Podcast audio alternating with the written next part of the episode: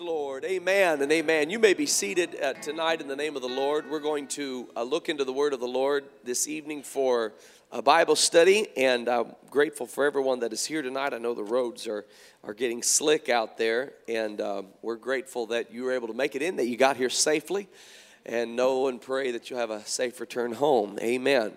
But we're looking into the word of the Lord uh, tonight, and I want to continue on the uh, line of thought that we have been studying the first month of this year, which has been uh, the matter of, of uh, good habits, strong disciplines, mature Christians. Good habits, everybody say good habits. Everybody say strong disciplines. Everybody say mature Christians. Amen. We want to become mature Christians because that those are the kinds of Christians that can reach the world. Those are the kinds of Christians that can can stand strong in trying times. And, and our families need us to be mature Christians. Our communities need us to be mature Christians. Uh, our church needs us to be mature Christians.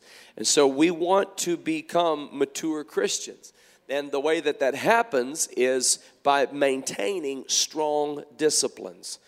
And, and disciplines don't just become strong overnight, they become strong because of, of habits we commit to and, uh, and good habits that, that, that begin to ingrain themselves in our spirit and into our character. The first habit, discipline, that we began to talk about the uh, first Wednesday in January, uh, the first night, was the habit and discipline of prayer. The habit and discipline of prayer. Uh, sometimes it's hard to pray. Uh, sometimes it's difficult for people to uh, set aside the time to pray, to cut from the carnal uh, applications of life. You know, it, you're going to work, you're, you're uh, going about your day, and you are trying to uh, now move from that into a vein of praying, and sometimes that's challenging. So we talked about the importance of, of entering into his gates with thanksgiving and into his courts with praise. And that opens up that opportunity then for you to enter into a season of prayer.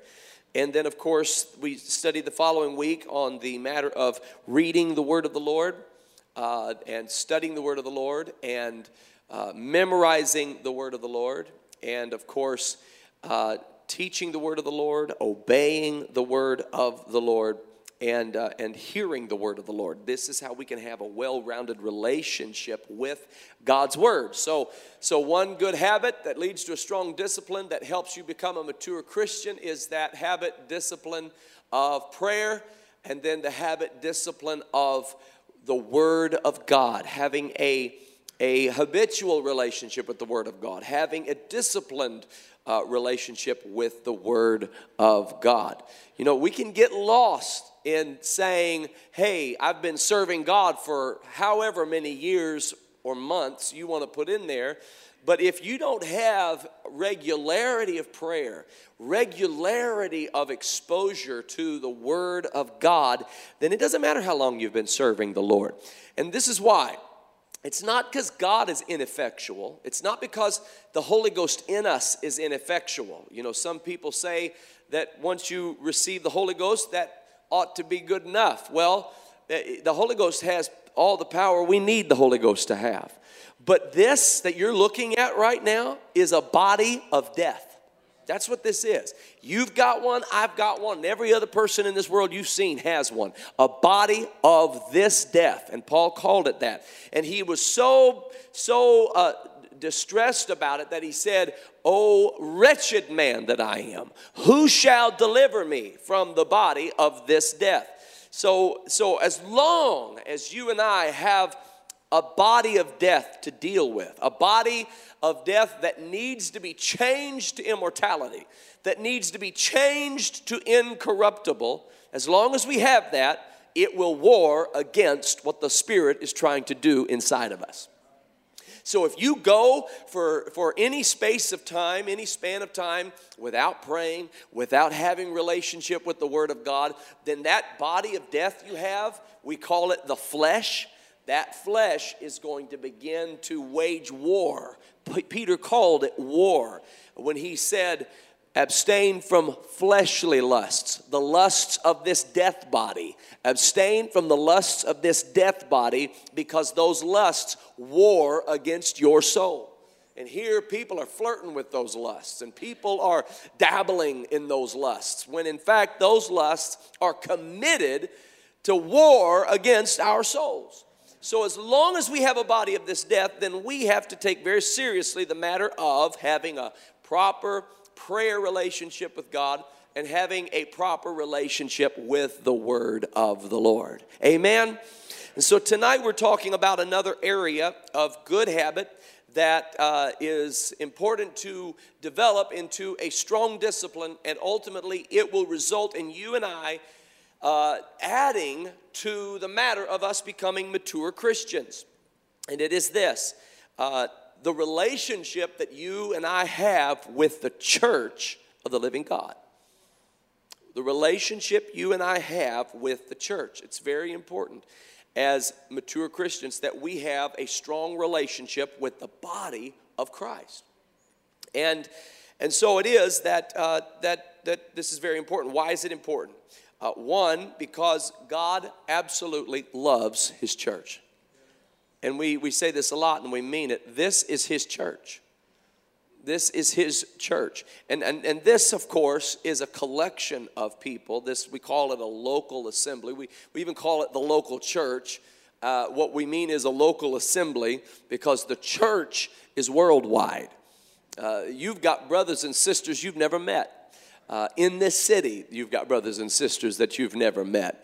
Uh, you and I have brothers and sisters on different continents that we have yet to, to meet, and they are as much our brother and sister as the person sitting near you in this setting tonight. But this is a local assembly, and and God loves the church. This we call it a local assembly because this is the place where we assemble together to have a collective encounter with the Lord. And it's a very important thing that we're that we're describing. God loves the church. He loves the church so much that he manifested himself in flesh and he gave himself for the church. As a matter of fact, to the husbands, when he was trying to illustrate to, to husbands how they should love their wives, and he was looking for the absolute best example of of love that he could that he could find. And of course there is no greater example of love than that of the sacrifice of Christ. And so he said husbands love your wives just like Christ loved the church. And how did he love the church? He gave himself for the church. That's how we are to love our wives gentlemen. And and he explained that to us and that gives you an idea of what God thinks of the church. He loves the church so much that he gave himself for the church. This is an example of how we should feel about the church. Give ourselves for the church. Give ourselves for the work of the Lord. God didn't just save us, but He saved us to be in His bride. See, you and I as individuals are the children of God, but you and I as a collection of individuals are the bride of Christ. And He has intimacy with the bride of Christ. His intimacy is reserved for His bride. So, this is where we have intimacy with God in the context of the church. So, how can we have a proper relationship with the church of the living God. Uh, one is attend church, church attendance. Uh, now, we think we know what that word means. And of course, there's this very interesting verse in the word of the Lord that I want to read to you Hebrews chapter 10 and verse 25. Verse 24, it says, well, let's go ahead and read verse 23. Why not? Hebrews 10 23, they're all good. Let us hold fast the profession of our faith without wavering, for he is faithful that promised. And let us consider one another to provoke unto love and to good works, not forsaking the assembling of ourselves together, as the manner of some is, but exhorting one another and so much the more as you see the day approaching.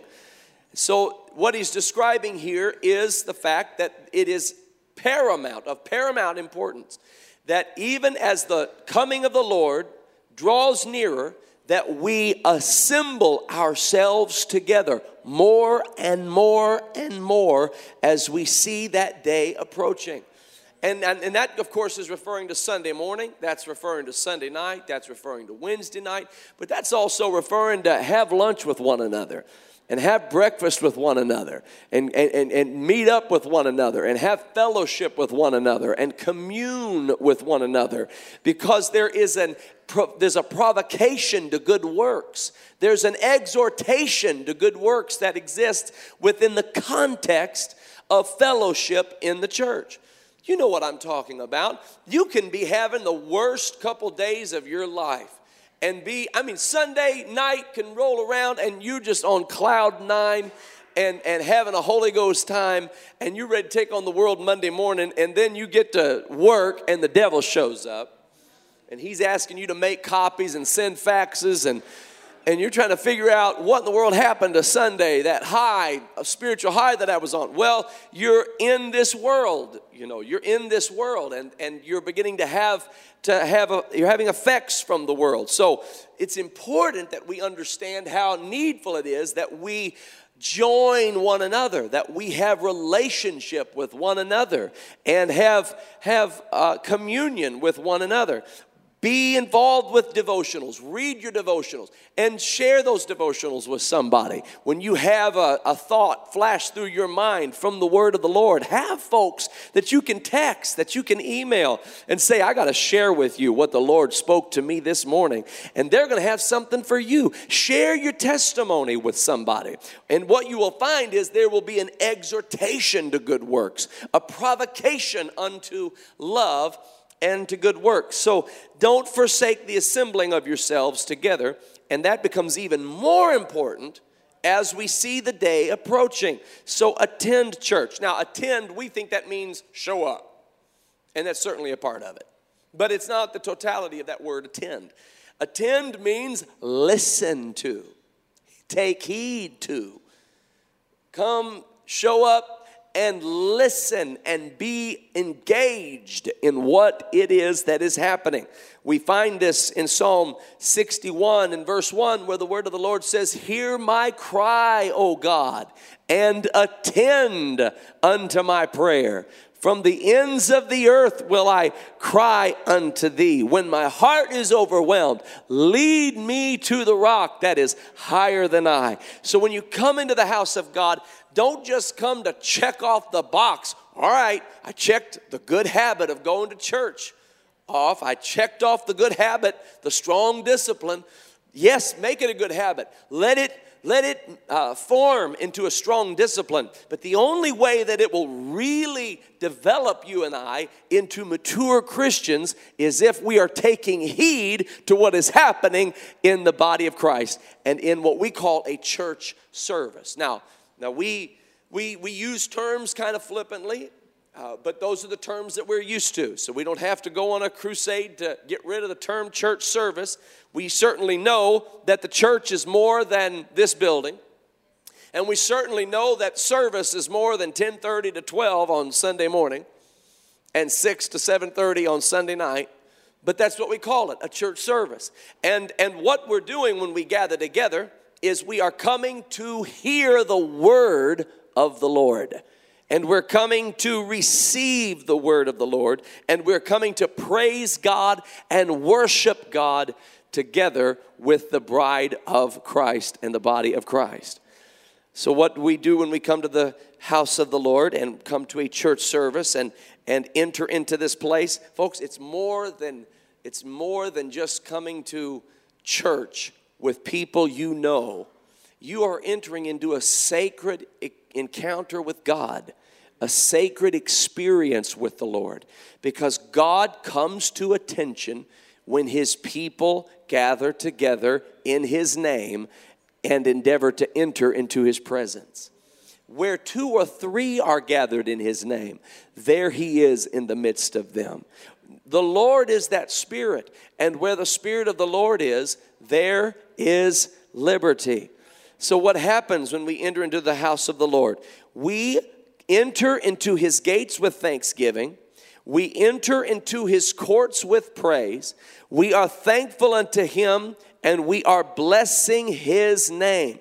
Very important that when we come to the house of God and to a church service that we come in praising the Lord. That we come in worshiping God. That we express our love to the Lord and our gratitude to the Lord. Psalm 34 and verse 1 I will bless the Lord at all times, and his praise shall continually be in my mouth. My soul shall make her boast in the Lord. The humble shall hear thereof and be glad. Oh, magnify the Lord with me and let us exalt his name together not separately. Now, now we can do that while we're out and about going about our respective routines, but but there is a time, there is a place. There are multiple times and multiple opportunities for us to come together and lift our voices together, magnifying the Lord and exalting his name. Now there's power in that. Somebody likened it to a vapor that is ascending upward. And as that vapor ascends upward, then, then all of a sudden there is a rain that comes down. Somebody said that's, that's the way that the praise to God operates. When the praises go up, the blessings come down, the glory comes down.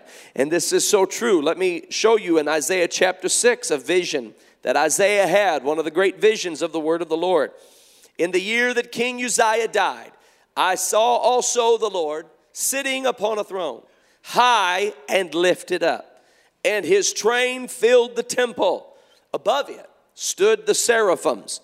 Each one had six wings. With twain he covered his face, with twain he covered his feet, and with twain he did fly. Now, did you know all that was going on while you were in church? You thought, you thought we were just going to come together and hope they sing my favorite song. Or I hope that this goes right or that goes right. Or I hope that, I hope that, that this happens according to my preference or, or that happens according. No, no, no. When you come to the presence of God, God is in position to receive praise and glory and worship and adoration. Let me, let me skip over here to the book of Hebrews and describe a little bit of what we're finding when we come into the house of the Lord. You got to understand, this thing is so much bigger than Sunday morning, Sunday night, Wednesday night.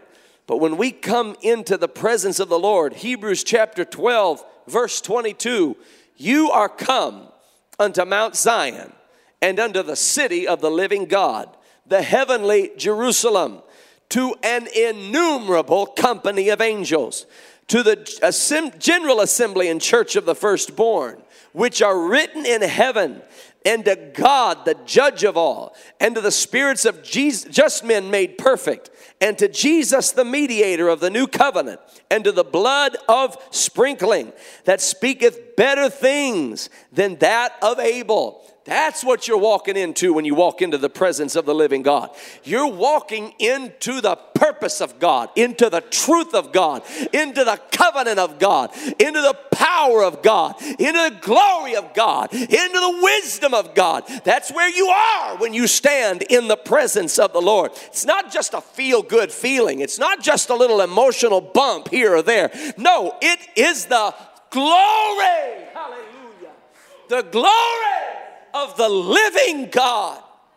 Hallelujah. So Isaiah said, I saw it in the year that King Uzziah died. I saw it. I saw the Lord sitting upon a throne, high and lifted up. And his his train and that word train means the hem of his garment.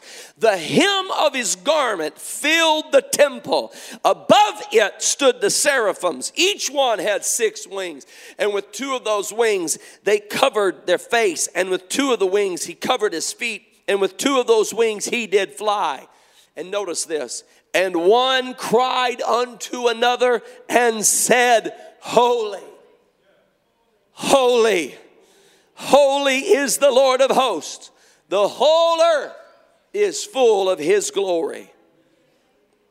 And the posts of the door moved at the voice of not them, of him. The posts of the door moved at the voice of him that cried, and the house was filled with smoke. Now, listen to what happens as a result of one seraphim, just one. A seraphim who's never been redeemed, a seraphim who doesn't have the song of the saints, a seraphim who doesn't have the testimony of the righteous, a seraphim who's just exposed to the glory of God and can't take it anymore and he had to cry out and say holy is the lord his, his face was covered because he couldn't bear to look upon the holiness of God. God was too holy for even the seraphim to look upon. And, and he, he, he finally cries out, Holy, holy, holy is the Lord. The whole earth is full of his glory. And at the voice of that one seraphim, then said Isaiah, Woe is me, for I am undone, because I am a man of unclean lips, and I dwell in the midst of a people with unclean lips. For mine eyes have seen the King, the Lord of hosts. Then flew one of the seraphims unto me, having a live coal in his hand, which he had taken with the tongs from off the altar. He laid it upon my mouth, and so, lo, this hath touched thy lips. Thine iniquity is taken away, and thy sin purged. Also, I heard the voice of the Lord saying, Whom shall I send? Who will go for us? Then said I, Here am I, send me. I'm going to tell you what happened there. The power of God moved the posts of the doors of the temple. Smoke filled the temple of the Lord, and it affected Isaiah to such a degree that he fell on his face and said, Woe is me! I am undone. I am a man of unclean lips, and I dwell in the midst of a people of unclean lips. And at that moment, a seraphim took from off the altar a live coal with the tongs. He couldn't even touch that coal with his hands until he took it off the altar with the tongs and he laid it upon Isaiah's lips and said, This hath touched thy lips, hath taken away thy iniquity, thy sin is purged. And the Lord then said, Who shall go for us? Who shall go for us? And Isaiah said, Here am I, Lord, send me. The presence of God transformed Isaiah in a moment from a man of unclean lips to an evangel of fire sent by God to reach his world. How did all that happen? Because one seraphim said, He's holy. Now imagine what would happen if you said he was holy, and you said he was holy, and you said he was holy, and all of us together said, Holy, holy, holy is the Lord. I'll tell you what would happen the posts of the door would move, and smoke would fill the temple of God. And sinners would fall to their face and say, Woe is me, I'm undone. I'm a man of unclean lips. And angels would start flying with coals from off the altar. Iniquity would be taken away, sin would be purged the voice of God would go forth calling whosoever will, and prophets would receive their anointing. I said, prophets would receive their anointing and go forth to do what God called and commissioned them to do. That's why it's important that we praise and worship God together. To create an environment where angels can fly, to create an environment where smoke can fill the temple of the Lord to create an environment where Isaiah can repent, to create an environment where Isaiah can hear God clearly say, Who will go? An environment where Isaiah can rise from his repentance and said, Here am I, Lord. Send me. It's not so you and I can get our chill bumps. It's not so you and I can get our praise on. It's so that we can praise God, hallelujah, in such a way that we bring heaven to earth. It's so that we can sit together in heavenly place. I'm gonna say that one more time. Sit together in heavenly places. Oh, magnify the Lord with me and let us exalt his name together so that we can sit, not just sit in heavenly places, but sit together in heavenly places in Christ Jesus. We are to experience this call of God, this work of God, we're to experience it together. Hallelujah. And so come to the church, come to the church service, attend, attend, and worship God, praise God, hear the word of God. Romans 10 17, so then faith cometh by hearing, and hearing by the word of God. See, here's, here's why it's important to be regular attendees of church because the Word of God is ministering to the collective body of Christ. You are receiving the Word of God for His church. You're not just receiving the Word of God for yourself, you're receiving the Word of God for His church, for His body. The same, the same, see, it's, it's, it's, it, it's connected to the brain, it's connected to the mind of Christ. See, it is the mind of Christ that gives the body its marching orders.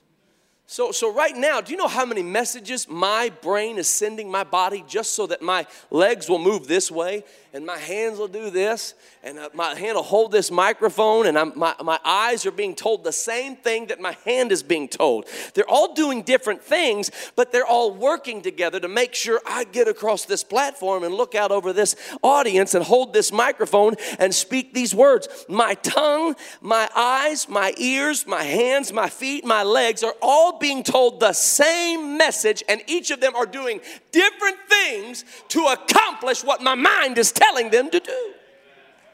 That's the way the body of Christ works. The Word of God goes forth, and the Word of God ministers to the whole body of Christ. And the whole body of Christ is comprised of different members, many members.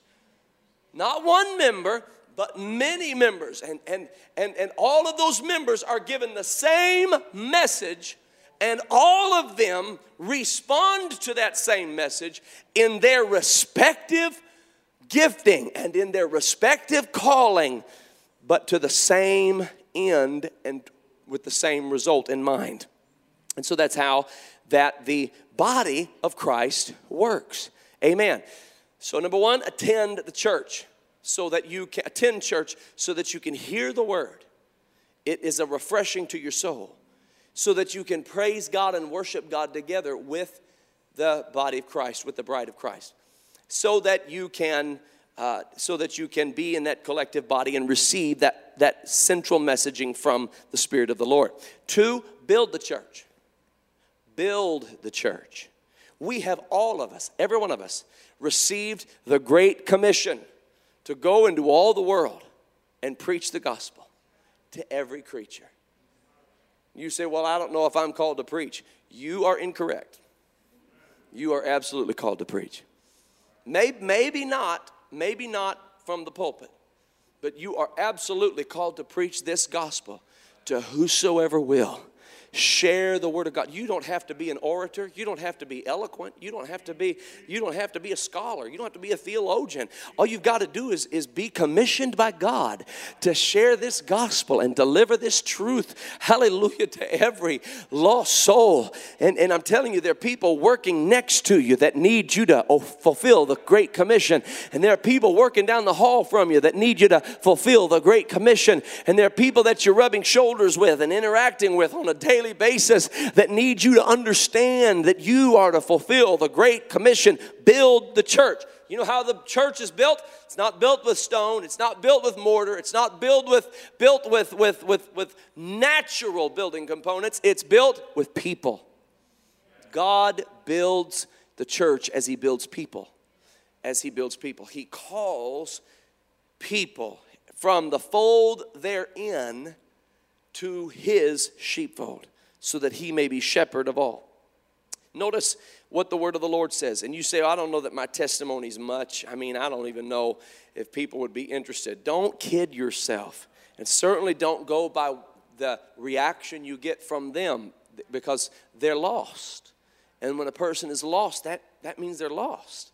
That means they're confused. That means they've been blinded. And so you and I have a responsibility to be confident in the gospel of Jesus Christ, to be confident of this very thing that he which hath begun a good work in us is able to perform it. Hallelujah. And keep that which I've committed against that day.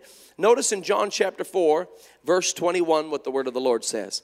Jesus is having a conversation with a woman at the well in Samaria. And he saith unto her, Woman, believe me, the hour cometh when you shall neither in this mountain nor yet at Jerusalem worship the Father. You worship, you know not what. We know what we worship, for salvation is of the Jews. But the hour cometh and now is when the true worshippers shall worship the Father in spirit and in truth, for the Father seeketh such to worship him. God is a spirit, and they that worship him must worship him in spirit and in truth. The woman saith unto him, I know that Messiah cometh, which is called Christ.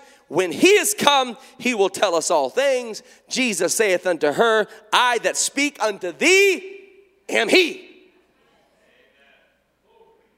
And upon this came his disciples and marveled that he talked with the woman. See, disciples messing everything up. They're messing everything up. We can't be like that. We want to be like the apostles more than the disciples.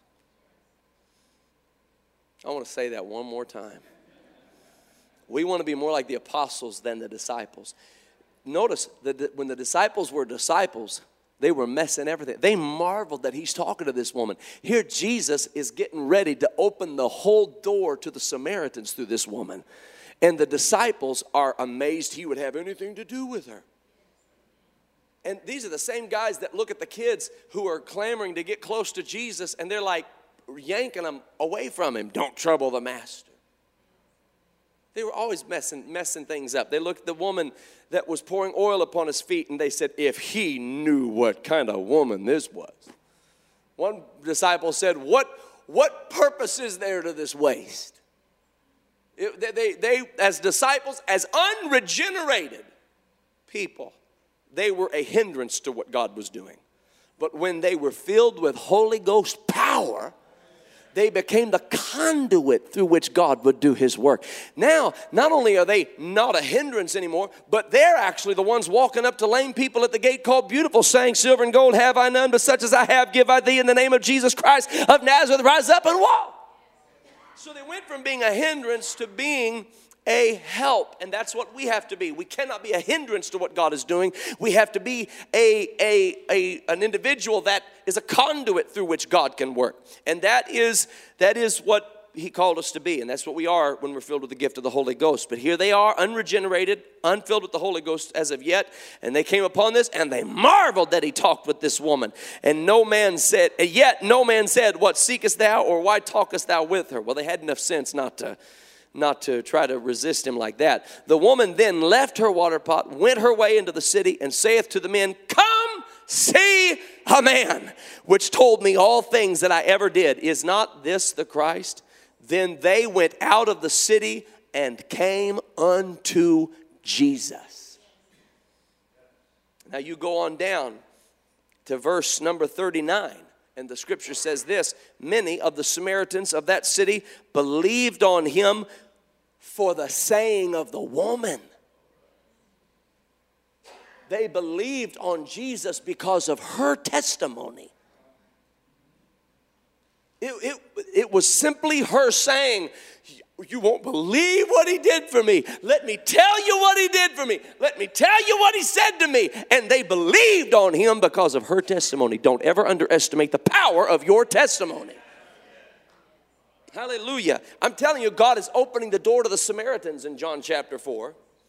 And he's doing it through this woman. And so the Bible says that they believed on him for the saying of the woman, which testified, He told me all that I ever did. So when the Samaritans were come unto Jesus, they besought him that he would tarry with them, and he abode there two days.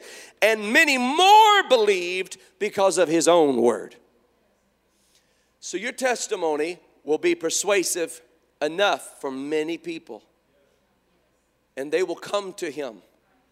And even those who aren't persuaded by your testimony, if you can bring them to Jesus, then he'll persuade them with his own word.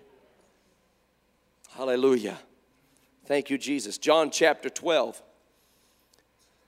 John chapter 12, verse number 1. Well, before we do that, actually, we're going to come back to John chapter 12, but let's look at Acts chapter 8 because what I think is really cool, let's look what happened with this Samaritan. Because it all started at a well in Samaria. But in Acts chapter 8, verse 5, then Philip went down to the city of Samaria and preached Christ unto them. You know, the one that told the woman all that ever was?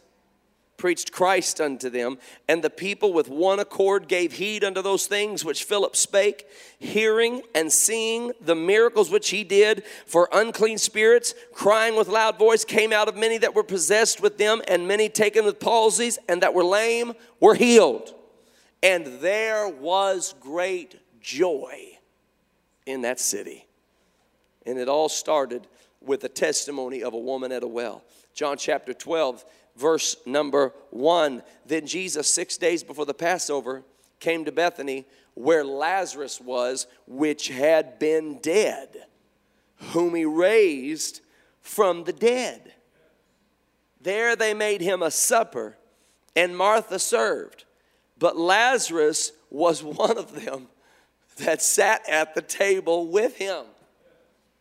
And so notice what happens in verse number nine much people of the Jews therefore knew that he was there, and they came not for Jesus' sake only, but that they might see Lazarus also, whom he had raised from the dead. See, some people won't even come just to see Jesus, they'll come to see you because they saw you in grave clothes. And now you're sitting at the table eating with Jesus. Some people won't, some people don't want anything to do with religion, but, but they are interested in the fact that the last time they saw you, you were hung over. And now you're sitting at the table eating with Jesus. They are interested in the fact that the last time they saw you, you were rude and hateful and arrogant and stubborn, but now you're sitting at the table eating with Jesus. This is how you and I build the church is that we take this testimony that he brought me out of the miry clay and set my feet upon a rock to stay. We come with this testimony that he, that, that, that, that I was I was sinking deep in sin, far from the peaceful shore, deeply stained within, sinking to rise no more. But the master of the sea heard my despairing cry. Hallelujah. With gentle hand he lifted me, and how safe am I? Love lifted me. Love lifted me. When nothing else could help, love lifted me.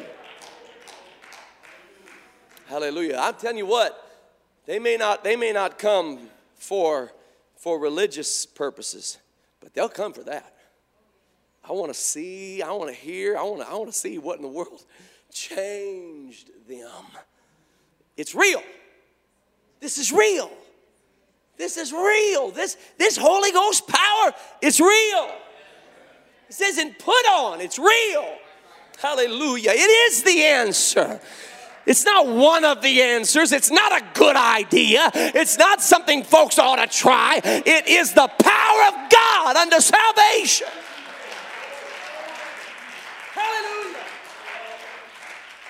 Hallelujah. And they will come to see Lazarus and they will believe at the testimony of the woman at the well in Samaria. So, so attend church, build the church, serve the church, serve the church, serve it gladly. Be grateful to serve the church. You're not serving, uh, you're not serving a man. This isn't an empire. This is a kingdom.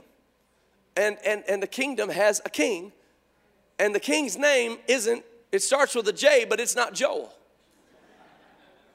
Hallelujah. His name is Jesus.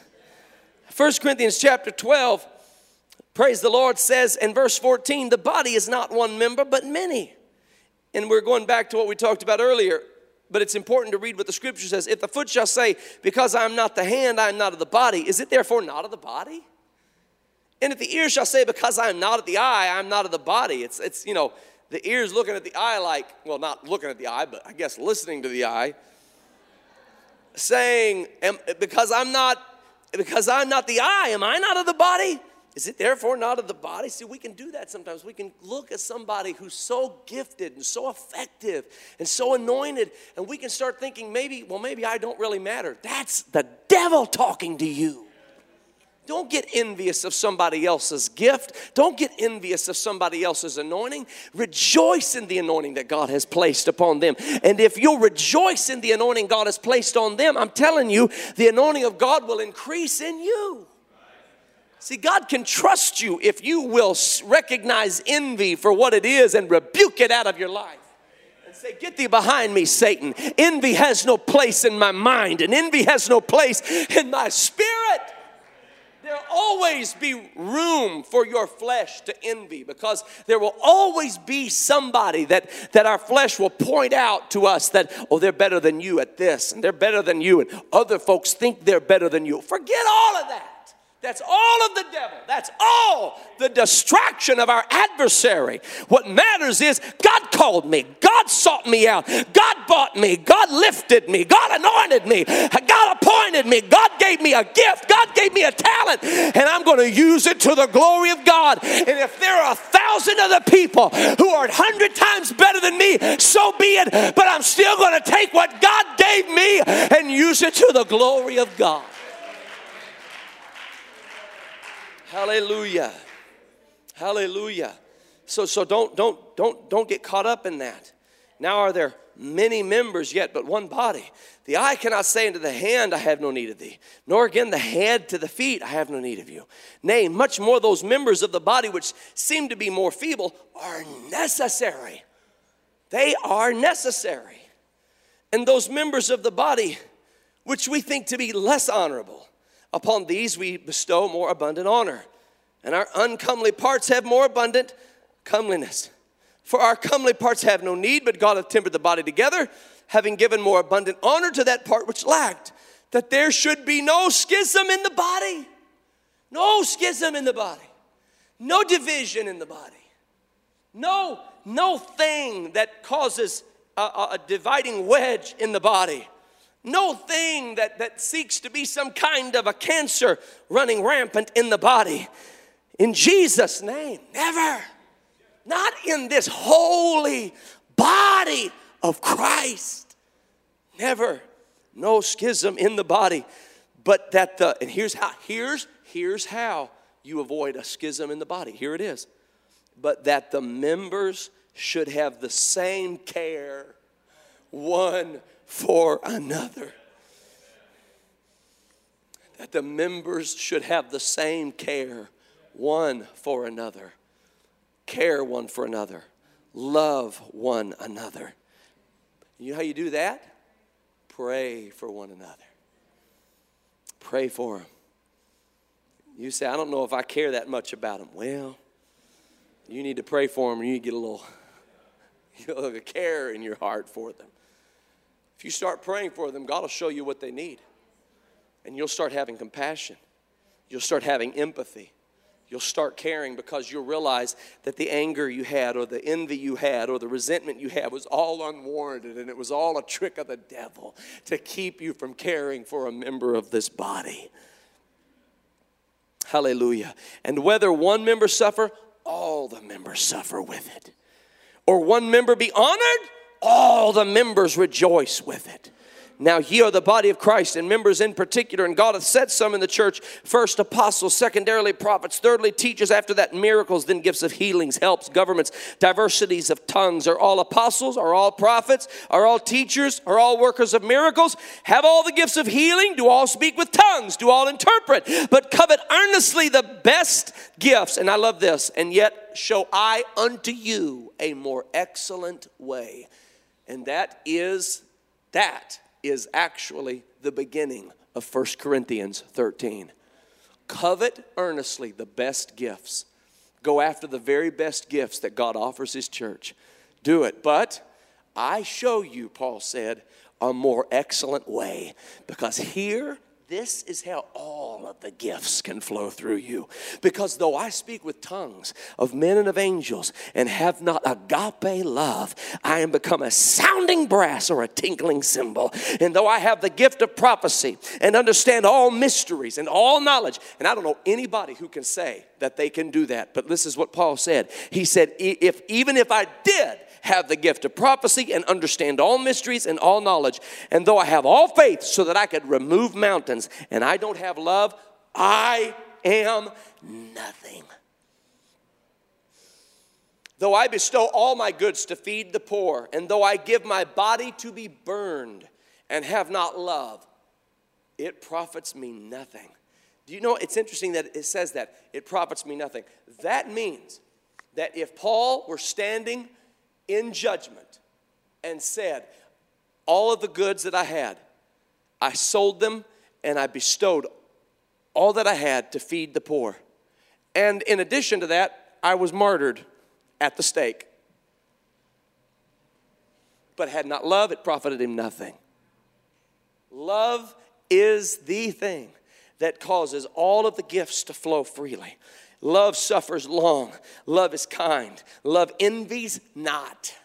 Love vaunteth not itself. Love is not puffed up. Love does not behave itself unseemly. It seeketh not her own. Love is not easily provoked. Love thinks no evil. Love rejoices not in iniquity. Love rejoices in the truth. Love bears all things. Love hopes all things, believes all things, endures all things. Love never fails.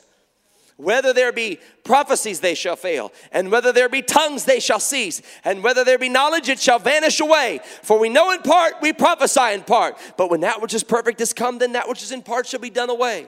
When I was a child, I spake as a child, I understood as a child, I thought as a child. But when I became a man, I put away childish things. For now we see through a glass darkly, but then face to face. Now I know in part, but then shall I know even as also I am known now. Abideth faith, hope, and agape love. And as great as faith is, and as wonderful as hope is, the greatest of these is the love of God. You want to know how to serve the church? Gladly, willingly serve the body of Christ, care for the members of the body. Love. Love. The love of God. It is the love of God that puts you in front of those children teaching Sunday school. It is the love of God that brings you to the house of God to say, What, what can I do to help? What is there? And, and, and, and for, for heaven's sake, like literally, for heaven's sake, don't criticize the church, serve the church. If there's an area worthy of criticism, and there are plenty, always, always, always, but, but never let that be your role to, to aim an arrow of the enemy at Christ's bride. Never. Never. Because you know what? You're going to have to answer for that with Him. He's real fond of His bride, He really loves her. And He knows everybody who aimed arrows at her. Don't use it as an opportunity to aim arrows at, of the enemy at Christ's bride, but take it as an opportunity to say, God, what can I do to help your church. Love will make you do that. Love will make you do that. Love will lead you in that path of righteousness where you are sold out to serving God by helping His church become all that He envisions it being without spot, without wrinkle, washed in the blood of the Lamb, a glorious church. So attend church, build the church, serve the church, and then finally, pray for the church pray for the church. Hallelujah. Pray the blessing of the Lord upon the church. Pray unity in the church. Pray it in the name of Jesus. Say, Lord God, help us always to be unified under your great name and in your great purpose. Help us always to have unity. Folks, I'm going to tell you the gift that we must give our children is this gift a united, Pentecostal church. It's necessary to give them a church united. Because I'm going to tell you what, when, when, when the enemy came in on David's flock, he didn't want David, he wanted those sheep. when the enemy comes in on the flock, it's easy for him to, to, to try to get folks firing at each other and shooting at each other and, and at, at odd against one another. And, and he doesn't care about, he doesn't care about, about getting us.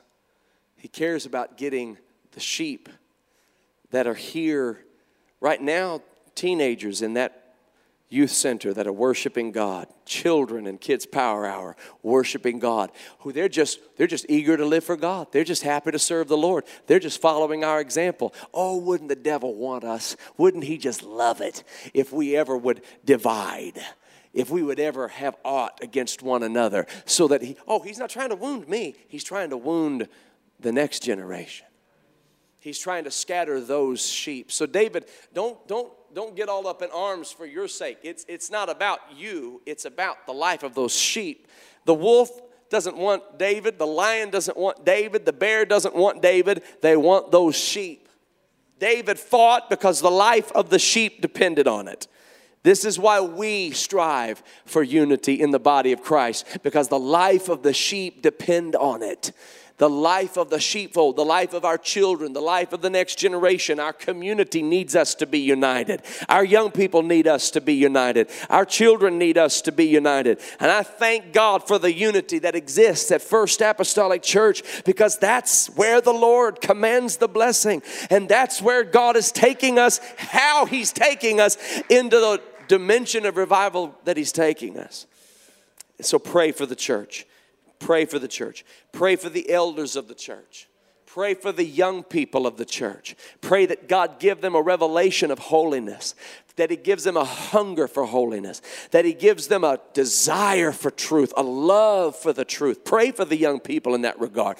Pray for the children that they would be protected, that their minds and their hearts would be protected from the vices of the enemy. Pray for the children's ministry workers and teachers and, and those that are involved in children's ministry. And pray that God would send even more laborers into that harvest, that they would be anointed as they preach the word of God, that they'd be anointed anointed as they share the word of God with those children, that, that that word would go forth out of their mouth and would enter good soil. Pray for the church, pray for the department heads, and pray for the worship team, and pray for the musicians, and, and pray, pray, pray for the church. Pray for the church. Hallelujah. Pray that God blesses the church, that He removes every mountain out of the way, that He brings down every stronghold, that He casts down every imagination. Thank God. And I ask this frequently, and I, and I want to ask it again. If every one of your prayers had been answered that you've prayed this week, how many people would be saved? If all the prayers you prayed this week were answered, what about last week? If God said, All right, every one of the prayers you prayed, I'm answering them right now, I wonder what would happen. You had a good day at work because you said, Oh God, let me have a good day at work. All right, you can have a good day at work. How big are your prayers? What are you praying? Pray big prayers. Pray little prayers too, but pray big prayers. We have not because we ask not. Pray the big prayers. Pray for your church. Attend church, build the church, serve the church, pray for the church. Hallelujah. How many want to have a good relationship with the bride of Christ? A solid, well rounded relationship with the bride of Christ. Thank you, Jesus. A place where sinners can come and be saved. A place where young people can grow up in the fear of God. A place where unity abounds and abides. Thank you, Jesus. Could we stand to our feet right now and just lift up holy hands unto the Lord all across this, all across this building in the name of Jesus? Could we do that right now? in the name of the Lord. Hallelujah. Come on, let's pray right now. I wonder if you could pray for the for the church of the living God right now in Jesus name. Go ahead and pray for the church of the living God. Thank you, Jesus. Go ahead and say, God, go ahead and pray. God, we pray that you will that you will give us the ability to do all you've called us to do. Lord, you're going to give us, I want you to get to praise Him right now for everything that He's going to provide to us. Praise Him for what He's going to provide to us. Lord, I thank you right now for a new building. I thank you right now for the expanded space. I thank you right now for the means to do everything you've called us to do. Hallelujah. Lord, you own the cattle on a thousand hills. Hallelujah. Thank you, Jesus. Nothing is impossible with God. With men, this is impossible, but with God, all things are possible. Hallelujah. In the name of Jesus, bless your people. Bless the church, Lord. Strengthen the church, Lord. Send refreshing, Lord. Send refreshing, times of refreshing that come from the presence of the Lord. Hallelujah. Hallelujah. Hallelujah. Thank you, Jesus. Thank you, Jesus. Thank you, Jesus. Thank you, Jesus. Thank you, Jesus. Now I want you all across this building. I want us to pick, I want us to pick an area of the church right now to speak the blessing of the Lord into it in Jesus' name. Could we do that right now? Why don't we speak a blessing into the children's ministry in Jesus' name? All across this building, let's do it. Lord God, in Jesus' name. Lord, bless the children's ministry of First Apostolic Church. Lord, I pray you'll anoint every teacher, anoint every leader. Lord, bless the leadership in Jesus' name in the name of the Lord Jesus Christ. Let the anointing of God flow through every word that is spoken, every every effort that is taken. Hallelujah. Thank you, Jesus. Come on, that's it. That's it. In the name of Jesus, Lord, plant the word of God deep into the hearts of the children. Lord, bring more children. Bring more children. Yes, Lord God. Yes, Lord God. Do it for your glory, Lord. Do it for your glory, Lord. Do it for your glory, Lord. Do it for your glory, Lord. In the name of Jesus, do it for your glory, Lord. Do it for your glory, Lord. In the name of Jesus, let's pray for the youth ministry right now. Lord God, in Jesus' name, we pray for our young people and teenagers and hyphen age. Lord, I pray right now that you would cover them with your blood. Put a hedge of protection around them, Lord. Begin to order their steps, lead and guide their thoughts and their actions in Jesus' name. Lord, may you ever be before them. Help them to seek first the kingdom of God and his righteousness, and all these things shall be added unto them. Lord, bless the leadership of the youth department, I pray in Jesus' name. God, I pray that you lift them up and anoint them to be preachers and teachers. Hallelujah. Prayer warriors, singers, soul winners, musicians, Lord. Anoint their eyes, anoint their hands, anoint their mouths, anoint their minds in the name of Jesus. Hallelujah. Let's pray for married couples right now. Lord God, we pray for every marriage for every marriage in First Apostolic Church in the name of Jesus that you'd cover it with your anointing, oh God. Lord, drive back the adversary, drive back the devourer in Jesus' name. Let marriages be strong, let them thrive, let them be a testimony of your glory, a testimony of your greatness. Oh God. Oh God, in the name of the Lord Jesus Christ, Lord, let husbands love their Christ, love their brides as Christ loved the church. Lord, let wives submit themselves unto their husbands as unto the Lord. Hallelujah. Let marriages have mutual submission of love and respect and honor and the fear of God. Let it be done, Lord, for your glory. Let children be raised up in godly homes in Jesus' name. Lord, we commend this into your hands in Jesus' name. In the name of Jesus, I want to pray right now for every single person right now who is unmarried. In the name of Jesus, Lord, I pray for every single individual at First Apostolic Church. I pray that you'll bless them, strengthen them, encourage them, answer their prayers, hear their cry, oh God, and attend unto their prayer. Lead them to that rock that is higher than they are. In the name of Jesus Christ, I pray you'll open up doors according to your will. And I pray, God, that you'll rebuke the adversary and drive him far from them in Jesus' name. Hallelujah. Let the joy of the Lord fill their hearts and minds in Jesus' name. Let the glory of God fill their way before them, I pray in Jesus' name, in Jesus' name, in Jesus' name. Let's pray for the music ministry right now. I want you to pray for every musician, pray for every singer. Spirit of the living God, fall upon every musician. Lord, I pray that you'll bless every worship leader. I pray that you'll bless every praise singer. In the name of Jesus, let the anointing of God flow through them as they minister in song in the name of Jesus Christ, as they lead in worship. Hallelujah. May we be gathered together into the glory of God, into the presence of God, so that your word can find good ground. Hearts that are ready, hearts that are receptive and open in the name of the Lord Jesus Christ. In the name of the Lord Jesus Christ. Lord, let there be a, a continuity in Jesus' name so that when the song is lifted and the praises are lifted, that the windows of heaven are opened and the power of God comes upon the congregation of the righteous. Oh, blessed be your holy name, oh God. Blessed be your holy name, oh God. Hallelujah. Let's pray right now for the preaching of the word at First Apostolic Church. In Jesus' name, Lord, I pray right now in the name of Jesus, Lord, for the preaching of the word of God, that it go forth without fear, without favor, with boldness, with accuracy, in love, Lord. Hallelujah. I pray that it would prick the heart of every hearer in Jesus' name. Lord, let your word go forth and accomplish that whereto it is sent. Let it never return void void, but let it be a quickening power. Let it be sharper than any two edged sword. Let it pierce to the dividing asunder of soul and spirit and to the joints and marrow of the bone. Let it be a discerner of the thoughts and the intents of the heart.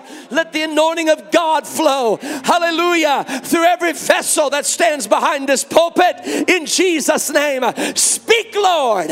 Speak, Lord. Speak to your body, Lord. Speak to your bride, Lord. Give us your unadulterated word that we may live, that we may grow, that we may thrive, that we may know you, that we may become like unto you, oh God in the precious name of Jesus. Let's pray for the elders of our church right now. Lord, I pray for the elders of First Apostolic Church that you would minister to them and strengthen them in body, strengthen them in mind, strengthen them, oh God. Give them a joy that comes from your presence, for in your presence there is fullness of joy and at your right hand there are pleasures forevermore.